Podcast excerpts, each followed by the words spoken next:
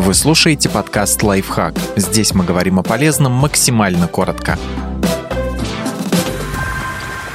Шесть решений, которые не спасают отношения, а делают только хуже. Не стоит заменять конструктивный диалог поспешными решениями пожениться. Свадьба в нашей культуре часто воспринимается как способ обнулить все негативное, что было до брака, в том числе претензии. Естественно, это не так. Свадьба может привести к небольшой паузе в конфронтации, все-таки сильные эмоции от праздника нельзя недооценивать. Но потом нерешенные проблемы вернутся. Почти четверть браков распадаются в первые два года. 4,7% пар расстаются, не отметив даже первой годовщины родить ребенка. Появление младенца может стать испытанием и для крепких гармоничных пар. Соответственно, ситуация может стать чудовищной, если все уже плохо. При этом она затронет и ребенка, который пострадает безвинно. Расставание, возможно, даже удастся избежать, из чувства долга, например. Но будут ли все участники процесса счастливы – большой вопрос изменить. Если измена и укрепляет брак, то в какой-то параллельной вселенной. В нашей измена остается причиной для развода. 22% россиян, участвовавших в вопросе в ЦИОМ, считают, что расторгают брак в первую очередь из-за нее. Среди называемых причин разрыва только нехватка денег обошла неверность по частоте упоминания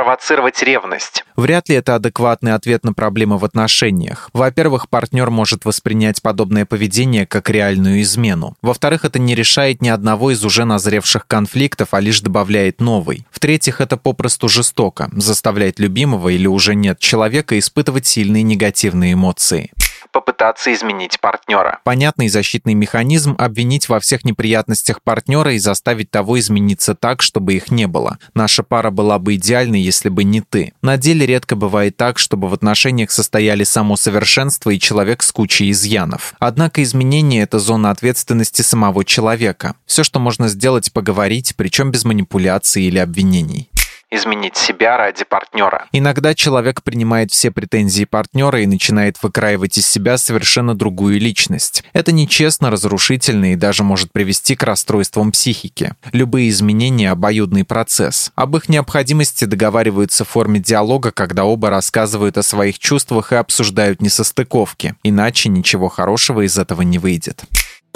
Подписывайтесь на подкаст «Лайфхак» на всех удобных платформах, ставьте ему лайки и звездочки, оставляйте комментарии. Услышимся!